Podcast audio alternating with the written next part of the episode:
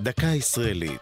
השבוע אושפיזין לרגל חג הסוכות, והפעם קאנצלר גרמניה.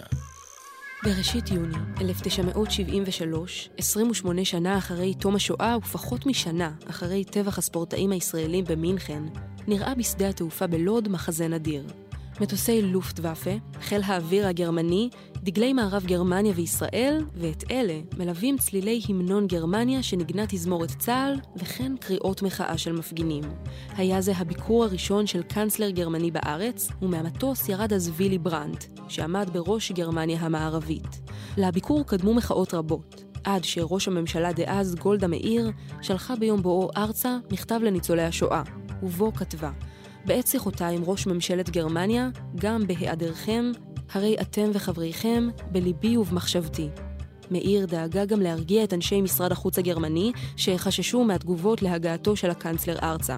בארץ יודעים מיהו וילי ברנדט, אמרה ראש הממשלה. ואכן, ברנדט נודע בפעילותו האנטי-נאצית, בפרס נובל לשלום שקיבל, וכן באירוע בו כרע ברך בפולין, לפני האנדרטה לזכר מורדי גטו ורשה, בבקשת סליחה מקורבנות השואה. זו הייתה דקה ישראלית על אושפיזין וקנצלר גרמניה. כתבה נעמי שלו, ייעוץ הפרופסור עמוס מוריס רייך, עורך ליאור פרידמן.